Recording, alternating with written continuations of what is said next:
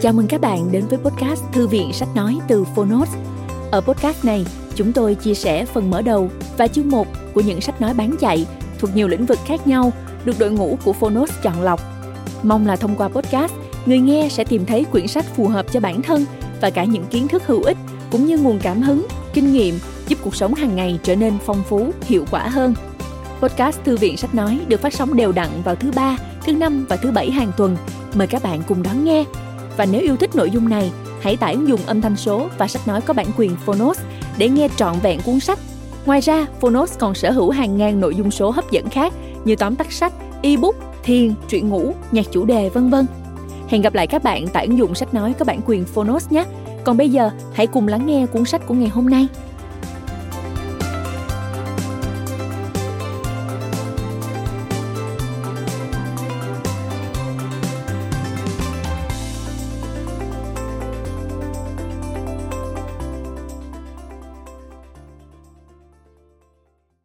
Bạn đang nghe từ Phonos.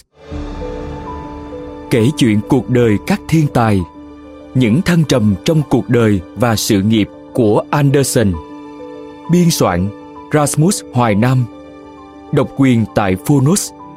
Phiên bản sách nói được chuyển thể từ sách in theo hợp tác bản quyền giữa Phonos với công ty cổ phần văn hóa và giáo dục Tân Việt.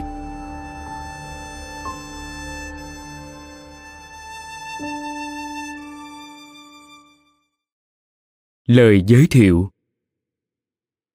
Bộ sách kể chuyện cuộc đời các thiên tài gồm 10 cuốn, trong đó mỗi cuốn sách là một câu chuyện khắc họa sinh động cuộc đời, quá trình sáng tạo cùng những đóng góp to lớn của những con người vĩ đại làm thay đổi cả thế giới.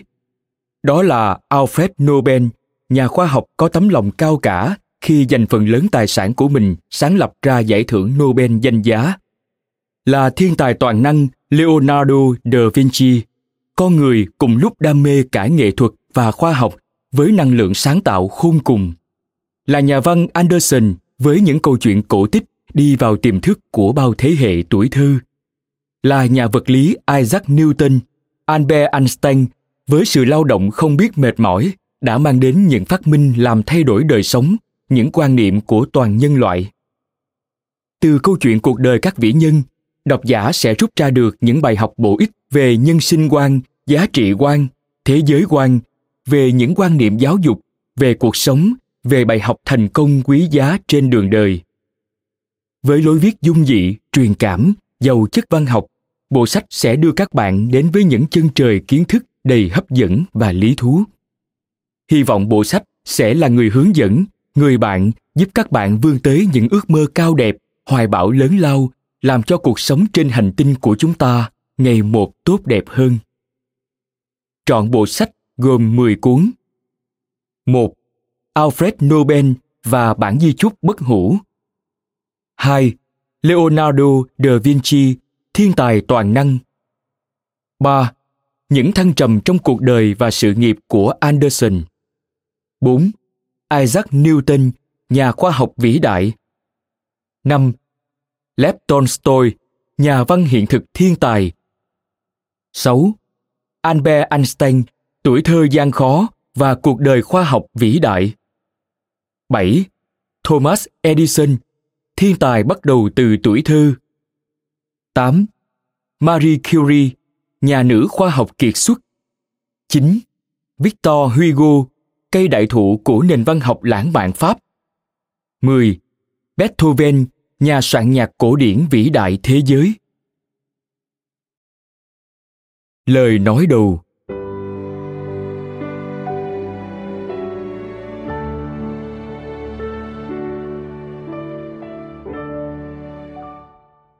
Hans Christian Andersen sinh ngày 2 tháng 4 năm 1805, mất ngày 4 tháng 8 năm 1875.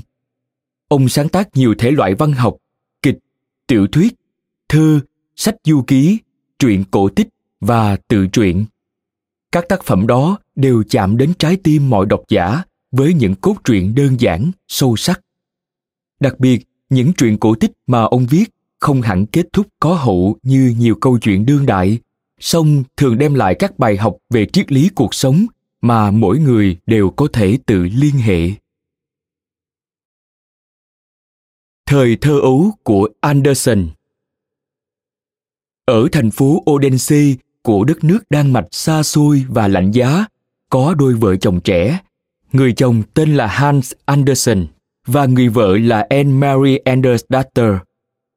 Ngôi nhà nhỏ của đôi vợ chồng trẻ chỉ có vẻn vẹn hai phòng. Thật ra là một phòng lớn được ngăn ra, một nửa làm phòng ngủ, còn nửa kia vừa làm bếp vừa làm phòng ăn, đồng thời cũng là nơi tiếp khách. Ngay cửa ra vào kê một chiếc bàn gỗ bốn chân thấp lè tè do chính tay Hans đóng. Đó là bàn để anh làm việc. Trên bàn xếp đầy các đồ nghề của thợ đóng giày, búa, kìm lớn nhỏ đủ loại, kim, chỉ khâu, những mảnh da, khuôn giày các cỡ. Đồ đạc trong nhà đều tự tay Hans đóng và sửa chữa. Lơ lửng trên cao là một quả cầu thủy tinh khá lớn, luôn đung đưa, được điều chỉnh khéo léo để ánh sáng từ quả cầu rọi vào đúng chỗ đặt chiếc ghế đẩu ba chân Hans vẫn ngồi làm việc hàng ngày. Những khi ngồi lâu tê mỏi hoặc khi xong công việc, đứng dậy, Hans nhìn vào quả cầu thủy tinh lung linh, rồi tưởng tượng quả cầu hội tụ mọi ánh sáng lấp lánh trên thế gian và ngày ngày chiếu xuống căn phòng nhỏ của vợ chồng anh. Nhưng căn phòng lúc nào cũng sực nức mùi da thuộc, mùi xi đánh giày, mùi sáp nến chính cái mùi đặc trưng của nghề đóng giày này đã kéo Hans quay về với hiện tại. Mỗi khi anh mơ mộng, tưởng tượng về một thế giới thần tiên. Rồi mùa xuân năm ấy, trong căn phòng nhỏ ấm cúng, trên chiếc củi gỗ tự tay anh đóng, xuất hiện một đứa bé, tay chân luôn ngọ nguậy, khóc suốt ngày. Đó là con trai mới sinh của vợ chồng Hans và Anne. Chú bé là niềm vui, niềm hạnh phúc to lớn của đôi vợ chồng trẻ. Thượng đế đã ban cho họ một đứa con trai bé bỏng, khỏe mạnh và vô cùng đáng yêu. Mỗi khi thằng bé ọ ẹ thức dậy là hai vợ chồng vội chạy đến ngay.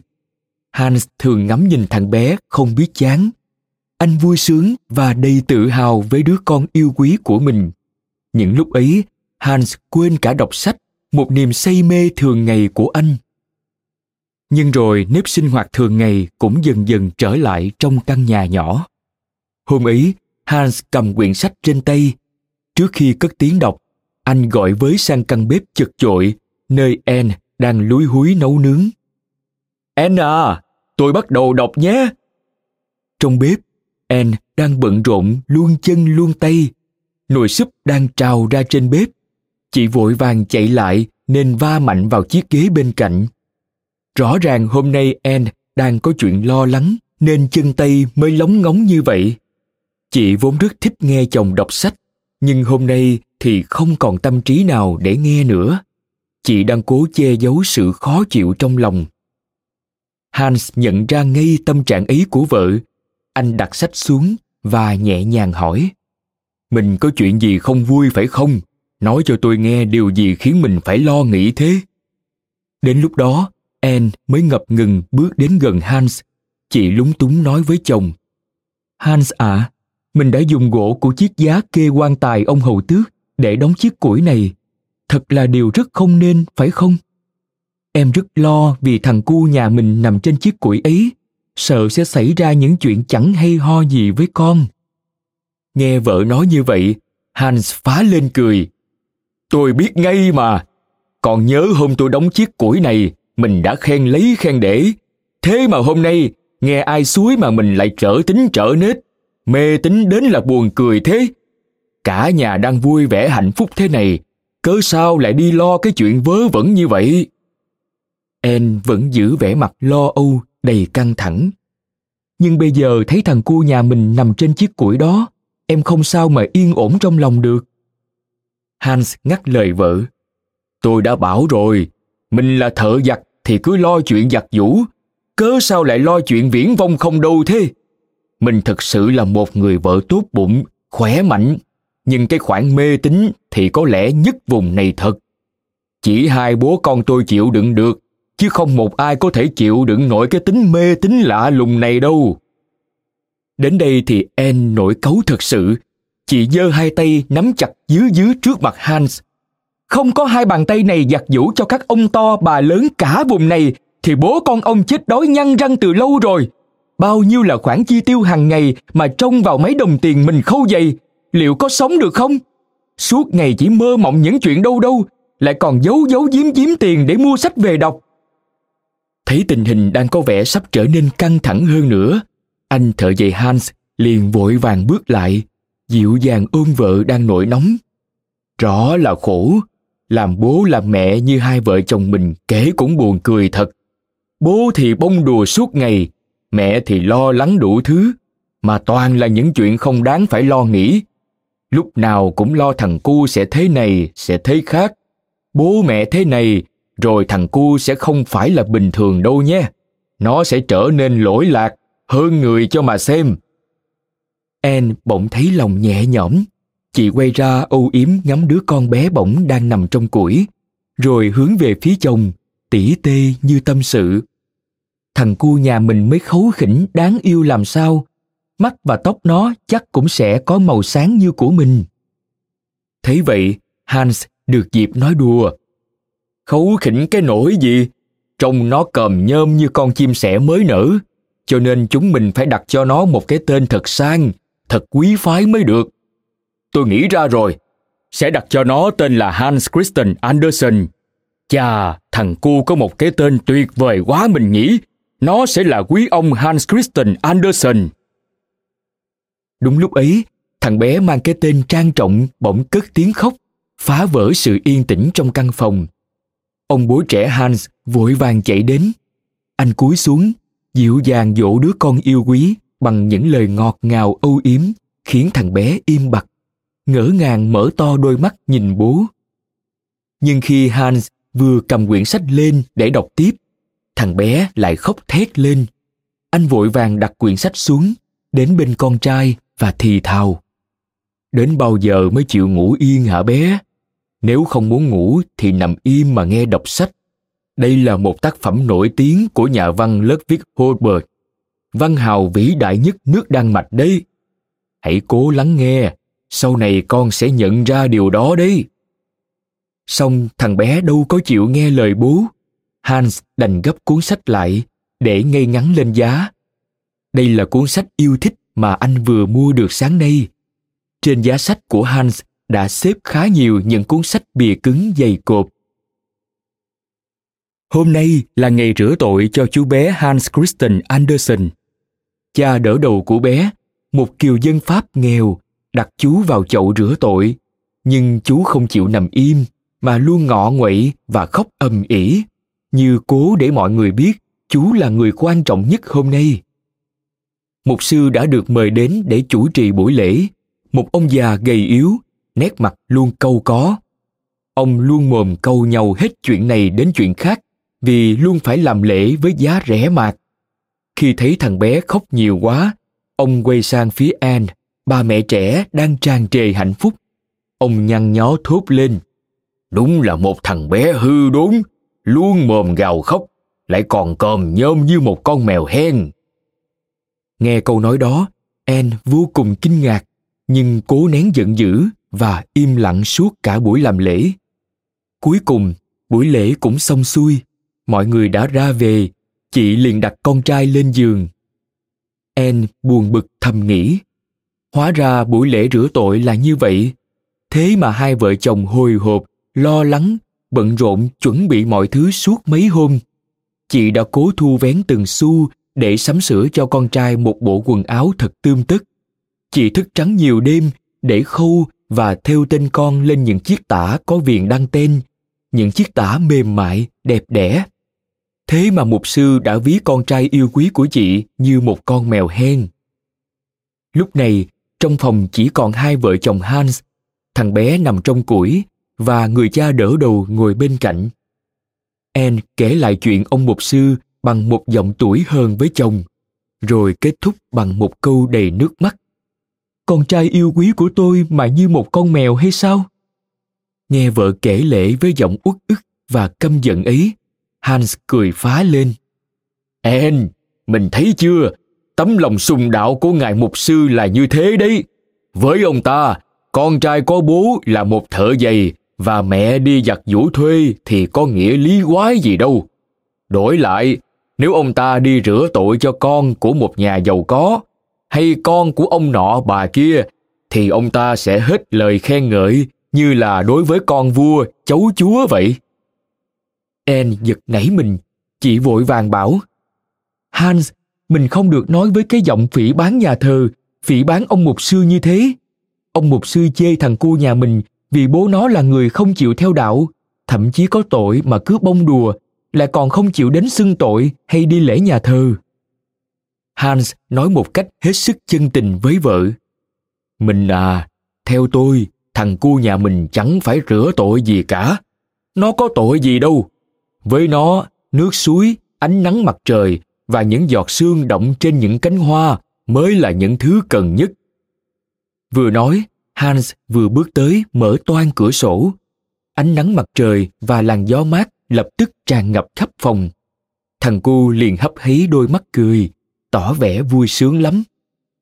Người cha đỡ đầu nãy giờ vẫn ngồi im lặng, lắng nghe đôi vợ chồng trẻ tranh luận với nhau. Lúc này, ông mới nở một nụ cười tươi trên khuôn mặt khô héo, gầy guộc. E Anna, chẳng có gì phải bận tâm, bực tức với câu nói của ông mục sư cả. Đan mạch mình có câu nói rất hay. Đứa trẻ nào khóc to rồi sẽ hát rất hay. Mà tiếng mèo kêu thì chẳng có gì khó chịu cả. Cô hãy tưởng tượng, vào một đêm trăng sáng, khi ta may mắn được nghe những con mèo trên nóc nhà cất tiếng, thì có khác gì đang được thưởng thức những giai điệu hòa nhạc và những tiếng hợp ca.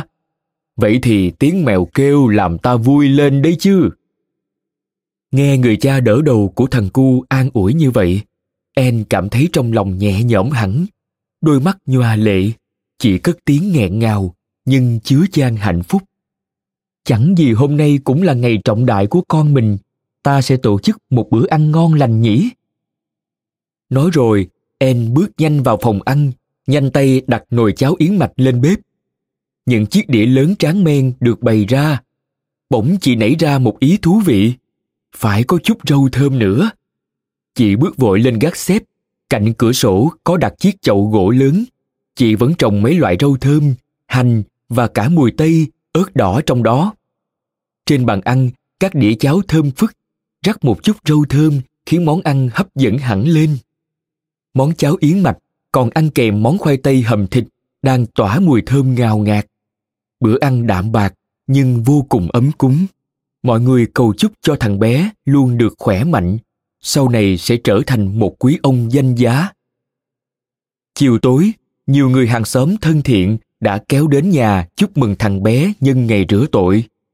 Bà nội của thằng bé ngồi ở vị trí trang trọng, tươi cười rạng rỡ tiếp đón khách. Gần tối, bà mục sư đến. En ra tận cửa, nhúng mình cúi chào và mời khách vào nhà. Bà mục sư vui vẻ bắt tay bà nội và mọi người xung quanh. Bà nghe nói, ban chiều, khi làm lễ rửa tội, chồng mình đã có đôi lời không phải khi nhận xét về thằng bé. Nên bà là vợ phải thân chinh đến tận nhà để tỏ lòng xin lỗi. Bà mục sư cúi xuống nhìn thằng bé, rồi suýt xoa. Ôi, thằng bé mới khấu khỉnh làm sao, tả lót cũng sạch sẽ và đẹp nữa. Thằng bé ăn diện quá chừng. Ai nấy im lặng lắng nghe, đặc biệt là En cảm thấy nhẹ nhõm và rất cảm kích trước những lời khen thật lòng của bà mục sư. Chị không còn mảy may oán trách ông mục sư nữa. Mọi người vui vẻ trò chuyện cùng nhau. Còn trên giường, nghe tiếng bà mục sư khen ngợi, thằng bé hấp hấy đôi mắt rồi nhắm tịch lại và chìm ngay vào giấc ngủ. Năm tháng êm đềm trôi qua, chú bé giờ đây đã tròn ba tuổi. Ngày ngày, hai cha con quấn quýt bên nhau. Hans vẫn cầm cụi khâu khâu vá vá, sửa chữa những đôi giày cũ rách cho khách. Hans Christian thì mãi mê với cả đống đồ chơi mà bố cậu đã tự tay làm cho. Cậu rất thích những con rối xinh xinh, nhỏ xíu. Mỗi con rối đều có những bộ quần áo riêng và còn có thêm những chiếc mũ màu sắc sặc sỡ. Lâu lâu, bố lại may một loạt quần áo mới, cả những chiếc áo liền váy cho chúng. Hôm nay, khi dừng tay khô giày, Hans chọn một miếng da nhỏ và khéo léo cắt rồi khâu thành một chiếc tạp dề xinh xinh. Hans Christian thích thú mặc ngay tạp dề mới cho một con rối. Sau khi nhìn ngắm thích thú, cậu bỗng xếp nó sang một bên rồi chạy vụt ra ngoài vườn. Hans hiểu ngay là con trai sẽ chạy đi đâu. Đằng sau căn nhà nhỏ của gia đình anh có một mảnh vườn hẹp. Góc vườn có một bụi phúc bồn tử, cành lá xum xuê. Để có chỗ phơi quần áo, Hans đóng một cái cọc bên cạnh bụi phúc bồn tử. Anh chăn sợi dây, một đầu buộc vào bụi cây, đầu kia buộc vào đầu cái cọc. Thế là En tha hồ phơi mọi thứ khi có ánh nắng mặt trời hiếm hoi rọi xuống. Khi En vắt chiếc tập dề của mình lên dây phơi, lập tức nó biến thành chiếc màn nho nhỏ hứng lấy ánh nắng. Hans Christian rất thích ngồi dưới cái bóng của chiếc tạp dề ấy. Cậu say sưa ngồi đó hàng tiếng đồng hồ, ngắm nhìn những tia nắng muôn màu chiếu xuyên qua kẽ lá.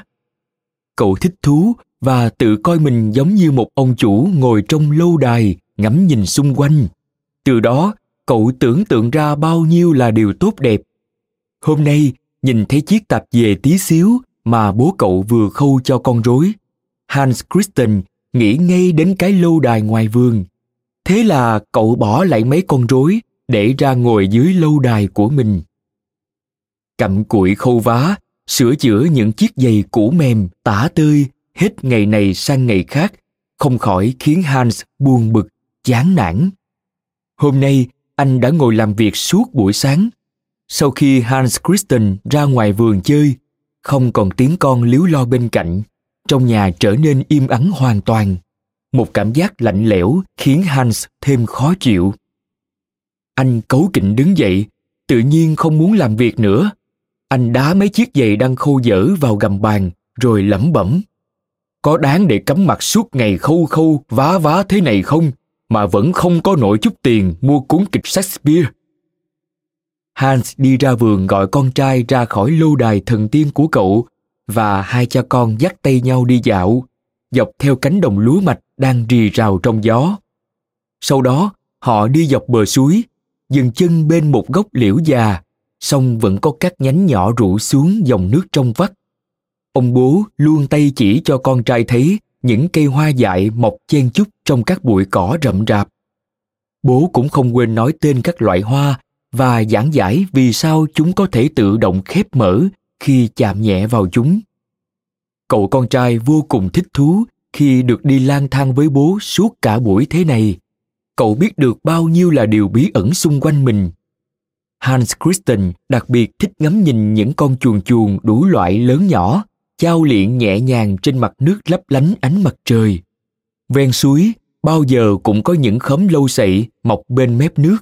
Lá sậy đung đưa theo gió, tạo ra những tiếng kêu rất lạ tai khi các thân sậy cọ vào nhau, nghe như hòa âm của những tiếng hát du dương trầm bổng. Bên kia suối là những ngôi nhà cổ kính, thấp thoáng ẩn hiện sâu các lùm cây cổ thụ. Đó là những điền trang xanh mướt cỏ cây, hoa lá của các ông chủ giàu có. Phong cảnh thiên nhiên đẹp mê hồn luôn cuốn hút Hans Christian. Cậu mê mải ngắm nhìn, nhưng tay vẫn níu chặt tay bố, không dám rời ra nửa bước. Cứ thế, hai cha con thủ thỉ chuyện trò, mê mải hòa với thiên nhiên sống động, quên cả thời gian. Về chiều, khi ánh hoàng hôn đã nhuộm vàng phía xa, thành phố quê hương càng trở nên huyền ảo, càng hấp dẫn cha con cậu bé. Ngọn tháp nhọn của nhà thờ nổi lên cao vút giữa bầu trời, trên nền tháp chuông nặng nề đang buông những tiếng chuông trầm trầm, lan trên mặt nước bến cảng thành phố. Trên bến cảng, những chiếc tàu thủy chở đầy thóc lúa đi Copenhagen đang từ từ rời bến, cũng thi nhau thổi những hồi còi u u làm mặt nước như bị sao động hơn. Mãi khi tối muộn, hai bố con mới về đến nhà. Tất nhiên là bị mẹ mắng cho một trận, rằng hai bố con thật vô công rồi nghề, chỉ suốt ngày lang thang. Tưởng rằng bữa ăn tối ngon lành sẽ không có nữa, nhưng hai bố con vẫn tin bão táp rồi sẽ qua trời sẽ yên biển sẽ lặng và mẹ sẽ hết giận nhanh thôi quả đúng như vậy Chỉ mấy phút sau, chú bé Hans Christian đã được mẹ tắm gội. Trong nhà tắm vọng ra tiếng mẹ đầy ưu yếm, cưng nựng con trai. Của báu của mẹ, ông hoàng bé bỏng của mẹ. Gia đình nhỏ ấy luôn đầy ấp tiếng cười, tiếng trò chuyện của các thành viên trong gia đình. Năm nay, mùa xuân dường như đến sớm hơn. Hàng năm, mỗi khi mùa xuân tới, cả nhà đều cùng đi dạo trong rừng. Chỉ những ngày này, Anne mới đem bộ váy áo đẹp nhất ra mặt, cùng chồng và con trai đi nhìn ngắm hàng ngàn bông hoa rừng đủ màu sắc thi nhau nở rộ. Mùa xuân ở Bắc Âu rất ngắn. Những ngày này, mặt trời rực rỡ chiếu ánh nắng chan hòa khắp mọi nơi. Hoa cỏ, cây lá như đua nhau giành lấy nắng ấm, đâm chồi nảy lộc, phát triển rất nhanh. Màu xanh của rừng cây, hoa cỏ trở lại nhanh như có một phép thần. Đó là những ngày tràn trề hạnh phúc của gia đình nhỏ nhà Anderson. Sau một ngày thỏa thích dạo chơi, bao giờ gia đình nhà Anderson cũng mang về mấy cành sồi non mơn mởn để cắm vào chiếc lọ sứ đặt trang trọng trên bàn. Và ngay sau đó là những đĩa súp loãng còn nghi ngút khói được bày ra. Hans và chú bé Hans Christian nhanh nhẹn thưởng thức súp cùng với mấy lát bánh mì khô. Loáng một cái, hai cha con đã dơ đĩa để xin thêm. Nhưng rồi, những ngày sau đó, Hans trở nên buồn phiền. Anh hầu như không còn thiết tha gì công việc thường ngày. Những chiếc giày rách tươm, mòn vẹt, những chiếc giày há mõm nằm chỏng chơ khắp gian phòng. Những bữa tối không còn mấy hào hứng, vui vẻ. Hans buồn rầu nhìn con trai uể oải nha miếng bánh mì đen cứng quèo. Anh chỉ chực ứa nước mắt. Một hôm, anh chua chát nói với vợ. Trông thằng bé nhà mình gầy yếu quá, mặt nó xanh tái. Cứ thế này mãi thì thằng bé lăn ra ốm mất. Mà cứ thế này thì thằng bé cũng suốt đời đói khổ mất thôi. Nói chưa dứt câu, Hans ôm mặt, cố nén để không bật ra tiếng nức nở. Nhưng nước mắt đã giàn giụa trên khuôn mặt khô héo của anh. Anne cố tỏ ra cứng rắn. Chị biết rằng lúc này chỉ có chị mới có thể chèo chống, giữ cho con thuyền bé nhỏ của gia đình mình vốn đã gần như tơi tả, không bị cuộc sống khốn khó đánh chìm. Chị đã ghìm để không bật ra những câu nói khiến mọi việc trở nên tuyệt vọng hơn. Chị biết quá rõ rằng cuộc sống đang ngày càng tồi tệ, mọi người chỉ biết trông chờ vào sự mây rủi. Nhà nước hầu như bất lực, đang chìm trong kiệt quệ. Mọi mong chờ của người dân đang dần trở nên vô vọng. Cả hai vợ chồng đều biết, lẽ ra thằng bé đã đến tuổi đi học, phải đến trường rồi. Nhưng lúc này, nhà hoàn toàn không có đồng tiền nào. Sau nhiều ngày bàn tính, hai vợ chồng đành gửi con trai đến nhà một bà giáo người do thái cùng dạy phú bà giáo tuy đã cao tuổi, nhưng vẫn ngày ngày kèm cặp, dạy cho mấy đứa trẻ con do thái học đọc, viết chữ và đếm các con số nhưng bà cũng chỉ biết sơ sơ tiếng đan mạch còn làm tính thì bà cũng chỉ thuộc được bản cửu chương của vài số. Tuy vậy, ngày nào Hans Christian cũng thích được đi học để cùng các bạn ngồi đọc EA và vui chơi nô đùa. Một hôm, khi đã muộn, cậu bé Hans Christian đi học về. Bố mẹ không có nhà, cửa khóa. Cậu chạy ra phía sau nhà, ngồi xuống dưới cái tập về của mẹ đang vắt trên dây phơi và Hans Christian quên ngay mọi chuyện. Cậu ngắm nhìn những chiếc lá non đang đung đưa theo gió. Trong đầu cậu lúc này hiện lên bao nhiêu điều thích thú, say mê. Cậu tưởng tượng ra những câu chuyện thần tiên, tưởng tượng ra các con vật hiền lành đến bên cậu, được cậu vuốt ve và thầm thì kể cho chúng nghe những câu chuyện cổ tích mà cậu mới vừa nghĩ ra. Sẩm tối, En mới về. Chị dẫn con trai vào nhà, tắm rửa cho con xong. Chị vội xuống bếp chuẩn bị bữa tối. Vừa nhanh tay quấy nồi cháo loãng, chị vừa lo lắng. Không biết chồng mình đi đâu, mà giờ này vẫn chưa về.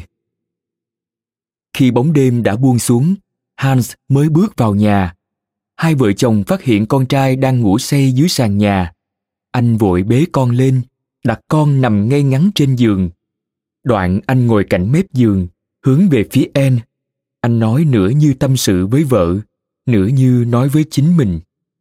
En à, mình thử nghĩ xem, không thể cứ kéo dài mãi cuộc sống như thế này được. Con trai chúng ta phải được ăn no, phải được... Nghe đến đây, En ngắt lời chồng. Thì bấy nhiêu năm qua, có hôm nào chúng ta để con phải ăn đói, mặc trách đâu. Con vẫn ngày ngày vui chơi cùng chúng bạn và vẫn được học hành đôi chút đấy chứ. Ngày nào con cũng được tắm rửa sạch sẽ, ăn mặc cũng được tạm coi là tươm tất. Hans liền bảo vợ. Ý tôi là, nếu cứ kéo dài cuộc sống tạm bợ thế này, làm sao con nó trở thành một chàng trai mạnh khỏe, giỏi giang được. Bây giờ là lúc nó phải đến trường để được học hành tử tế. Chí ít cũng phải đến trường của trẻ em nghèo. Em cũng đã nghĩ tới chuyện này rồi, nên em đã nói chuyện với bà mục sư. Bà ấy hứa sẽ giúp thằng cu nhà mình được đi học sớm thôi. Nghe vợ nói vậy, Hans nổi nóng. Ồ hay, chuyện học hành của con trai là chuyện hệ trọng, sao lại có thể nhờ vả người khác được? Đời tôi đã nghe biết bao nhiêu là lời hứa của người khác về chuyện học hành, nhưng rồi hứa xong cũng là xong chuyện, chẳng ai nhớ đến lời hứa đó nữa. Bởi vì một lẽ tôi không có tiền để đưa cho người ta. Thế là suốt bấy nhiêu năm tháng, tôi úp mặt xuống những chiếc giày bẩn thỉu, khâu khâu vá vá để kiếm mấy đồng tiền lẻ. Đời tôi đã như vậy rồi, còn đời con trai tôi nhất định là phải khác. Con trai tôi phải được đi học, nó phải được sống sung sướng hơn. Anh nói tiếp, muốn được như vậy, đầu tiên là phải có tiền, phải có tiền. En à, mình nghe tôi nói nhé, con trai nhà lão Hensel giàu có đã đến tuổi phải đi lính. Cả nhà nó đang lo lắng sốt vó, đang tìm cách để thoát cái tai họa ấy. Thằng con ẻo lả đang khóc lóc sướt mướt, rồi ăn vạ đủ kiểu để buộc bố nó phải chạy chọt, lo lót, miễn là nó không phải đi lính. Tôi đã đến nhà và gặp bố con nó, hỏi xem có muốn tôi đi lính thay cho nó không. Hai bố con nó mừng như bắt được vàng, thằng con cứ nhảy lên nói không ra lời vì vui sướng. Bố nó đồng ý trả cho tôi đúng một trăm đồng. Kinh chưa? Một trăm đồng. Cả một khoản quá lớn phải không? Bây giờ thì thằng cu nhà mình sẽ nghe đến đây, en giật nảy mình. Chị nắm hai vai chồng lắc mạnh và gào lên đầy giận dữ. Thế nghĩa là mình muốn đi lính chứ gì? Thế nghĩa là mẹ con tôi sẽ mòn mỏi mong ngóng ngày mình cục tay cục chân, tàn phế tiêu tụy quay về nhà này phải không? Mà như thế là để vì ai? Vì cái ông Napoleon quái quỷ nào không biết nữa. Tôi cứ tưởng mình là người sáng suốt, hóa ra cũng điên khùng, rồi dại như cả dòng họ nhà mình thật rồi. En gào khóc, nước mắt, nước mũi giàn giụa, cuối cùng khóc đến nỗi không thành tiếng nữa. Anh thợ giày Hans đã lường trước tình huống này từ đầu, nên bình tĩnh ngồi nhìn vợ gào khóc, chửi rủa mà chẳng mảy may tức tối, động lòng. Sau khi kêu khóc chán chê, en đứng lên, chạy vụt ra sân, rồi lại chạy vào nhà lây người hans và luôn mồm hỏi chồng, sự thể thật sự là như vậy rồi sao? Hans im lặng, gật gật đầu. En thất kinh, chị lại chạy vụt ra phố, cầu cứu bà hàng xóm nhà kế bên. Loáng một cái, hai người đàn bà chạy vào nhà bà hàng xóm đến trước mặt Hans, bà rít lên. Cậu điên à, cậu điên mất rồi. Thà cậu chui đầu vào thòng lọng hay nhảy xuống sông, còn hơn khoác lên người cái áo nhà binh màu đỏ chết chóc ấy. Thằng bé Hans Christian giật mình tỉnh dậy từ lúc nào nên đã chứng kiến mọi việc từ đầu đến giờ. Nó không sao hiểu được, bố nó đi lính thì sai nổi gì mà mẹ nó phải hoảng hốt và điên cuồng gào khóc ầm ĩ như thế rồi bà hàng xóm cũng khóc lóc và hết lời mắng nhiếc bố nó về chuyện đó. Trong đầu Hans Christian, mọi việc rối tung cả lên, khiến thằng bé hoàn toàn không thể hiểu nổi chuyện gì đang xảy ra với bố mình. Nhưng rồi cậu cũng hiểu một cách mơ hồ rằng mọi việc đang xảy ra trong nhà lúc này khá nghiêm trọng. Hình như đang có việc gì đó liên quan đến chính bản thân cậu. Không khí trong nhà căng thẳng và u buồn Hans Christian không còn suy nghĩ gì thêm được nữa. Hai mắt cậu díp lại, cuối cùng lăn ra giường ngủ tiếp. Sáng hôm sau, khi thức dậy, Hans Christian thấy trong nhà hoàn toàn vắng vẻ. Cậu không thấy bố ngồi khâu vá, sửa chữa giày dép như thường ngày. Mẹ thì im lặng làm gì đó ở trong bếp. Cậu cũng một mình lặng lẽ ngồi chơi với mấy con rối.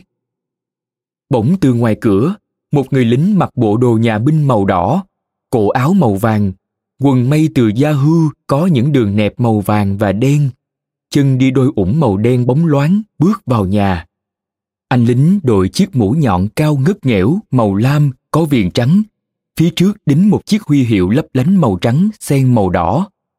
Trên đôi gù vai, những sợi kim tuyến trung trinh rất đẹp buông xuống. Sau một thoáng bối rối, Hans Christian nheo mắt, nghiêng đầu để nhìn cho kỹ người khách lạ. Rồi cậu bỗng phát hiện ra người lính ăn mặc sặc sỡ kia chính là bố mình. Cậu nhận ra bố gầy guộc trong bộ quần áo nhà binh rộng thùng thình và cái đầu lọt thỏm trong lòng mũ rộng. Trong bộ dạng ấy, cậu bé tưởng tượng bố mình giống chú người gỗ mà bố từng đẽo gọt cho cậu chơi. Nghe tiếng động, Anne từ trong bếp vội bước ra. Chị sững người khi nhận ra chồng đang khoác trên mình bộ quần áo nhà binh. Chị bật khóc, rồi kể lễ trong làn nước mắt giàn giụa. Hèn gì, hèn gì mình vẫn thích suốt ngày lang thang, cho đến cả trong giấc ngủ cũng nằm mê sẽ đi đến những nước não nước nào. Đúng là mình đã bị điên thật rồi, chồng ơi là chồng. Đợi cho vợ lu loa gào khóc nguôi bớt, Hans mới nhỏ nhẹ nói như dỗ dành. Thôi, lằng nhằng như thế là quá đủ rồi, em ạ. Bây giờ đừng trách móc hay hờn dỗi nữa. Từ sáng mai, tôi phải đi tập trung để tập luyện. Sang thu sẽ lên đường rồi. Giờ tôi giao cho mình tiền để lo liệu cho thằng cu. Mọi việc không thay đổi được nữa đâu. Buồn phiền, hờn giận tôi lúc này càng làm cho cả hai ta thêm khổ tâm thôi. Hans Christian thấy bố mẹ sụp sùi thì cũng òa khóc theo, nhưng chính cậu cũng không biết vì sao mình lại khóc. Cậu chỉ cảm thấy lo sợ, nếu bố điên thật như lời mẹ nói thì thế nào nhỉ?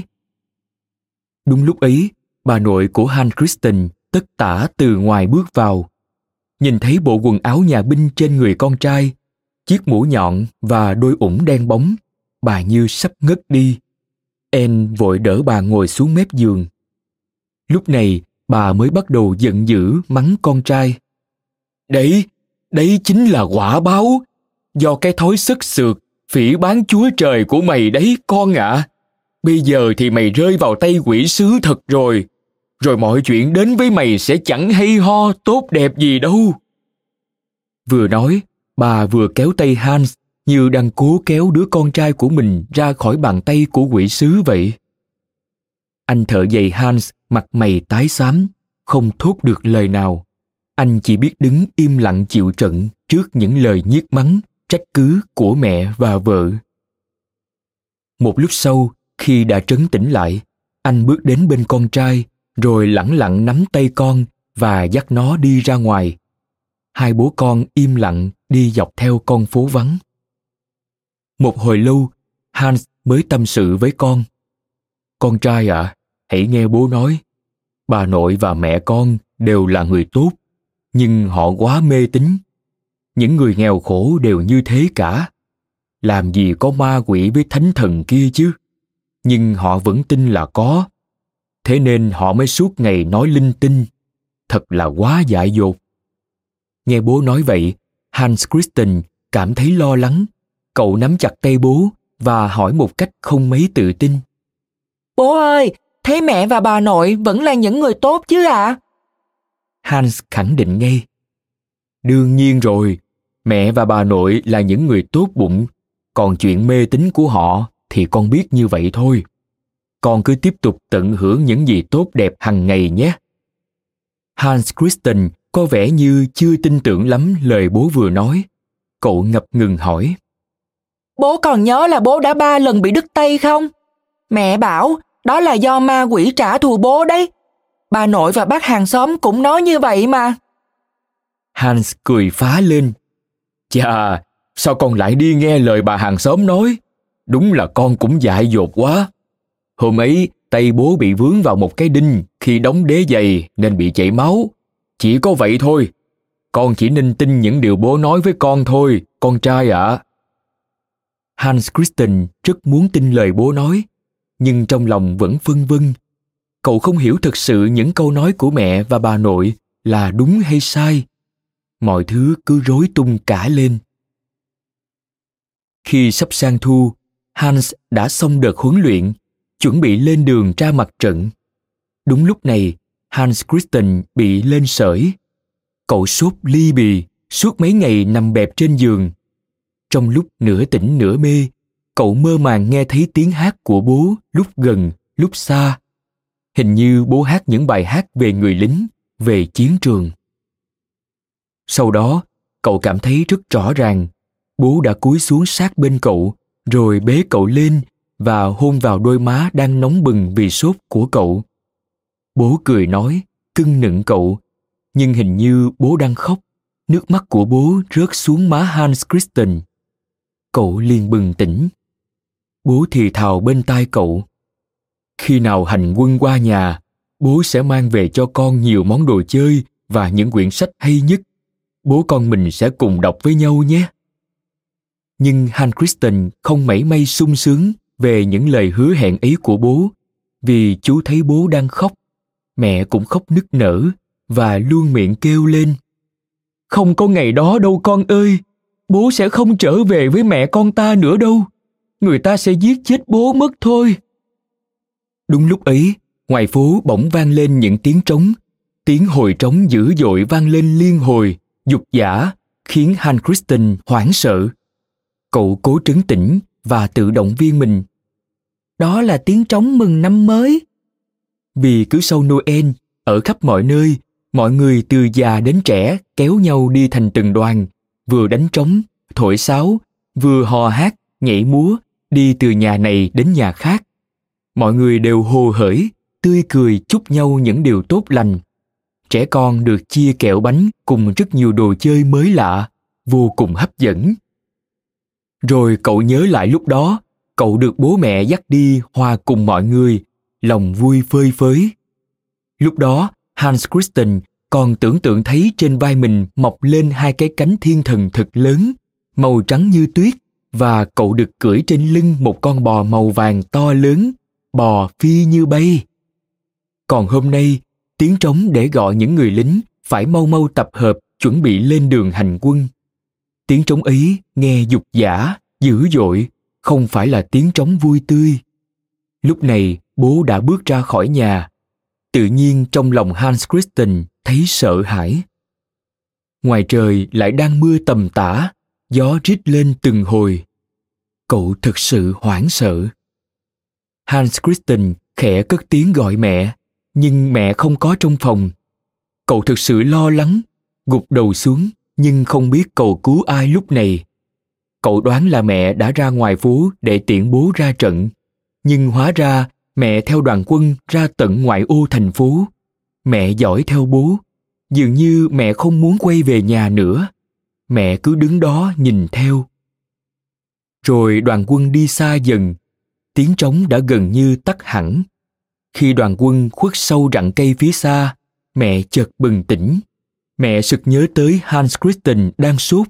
Một mình nằm trên giường mẹ tất tả chạy về. Vừa chạy vừa khóc nức nở miệng không ngớt kêu thảng thốt. Con ơi, bố con đi mất rồi. Rất may, khi mẹ đang trên đường chạy về, bà nội bước vào nhà. Hans Christian đang rất hoang mang và lo lắng, nên thấy bà nội, cậu choàng tay ôm chặt lấy bà. Thường ngày, lúc bà cháu ôm nhau, cả hai đều vui cười, hạnh phúc lắm.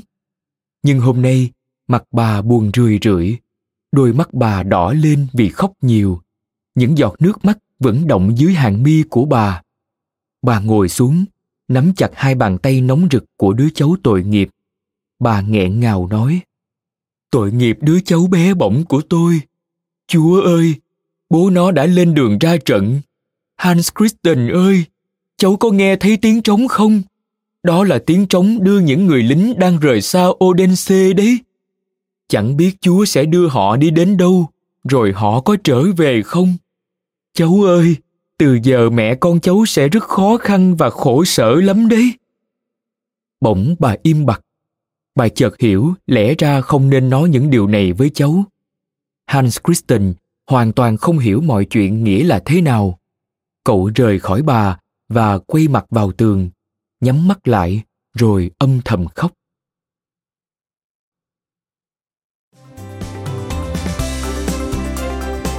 Cảm ơn các bạn đã lắng nghe podcast Thư viện Sách Nói. Podcast này được sản xuất bởi Phonos, ứng dụng sách nói có bản quyền và âm thanh số dành cho người Việt. Hẹn gặp lại ở những tập tiếp theo.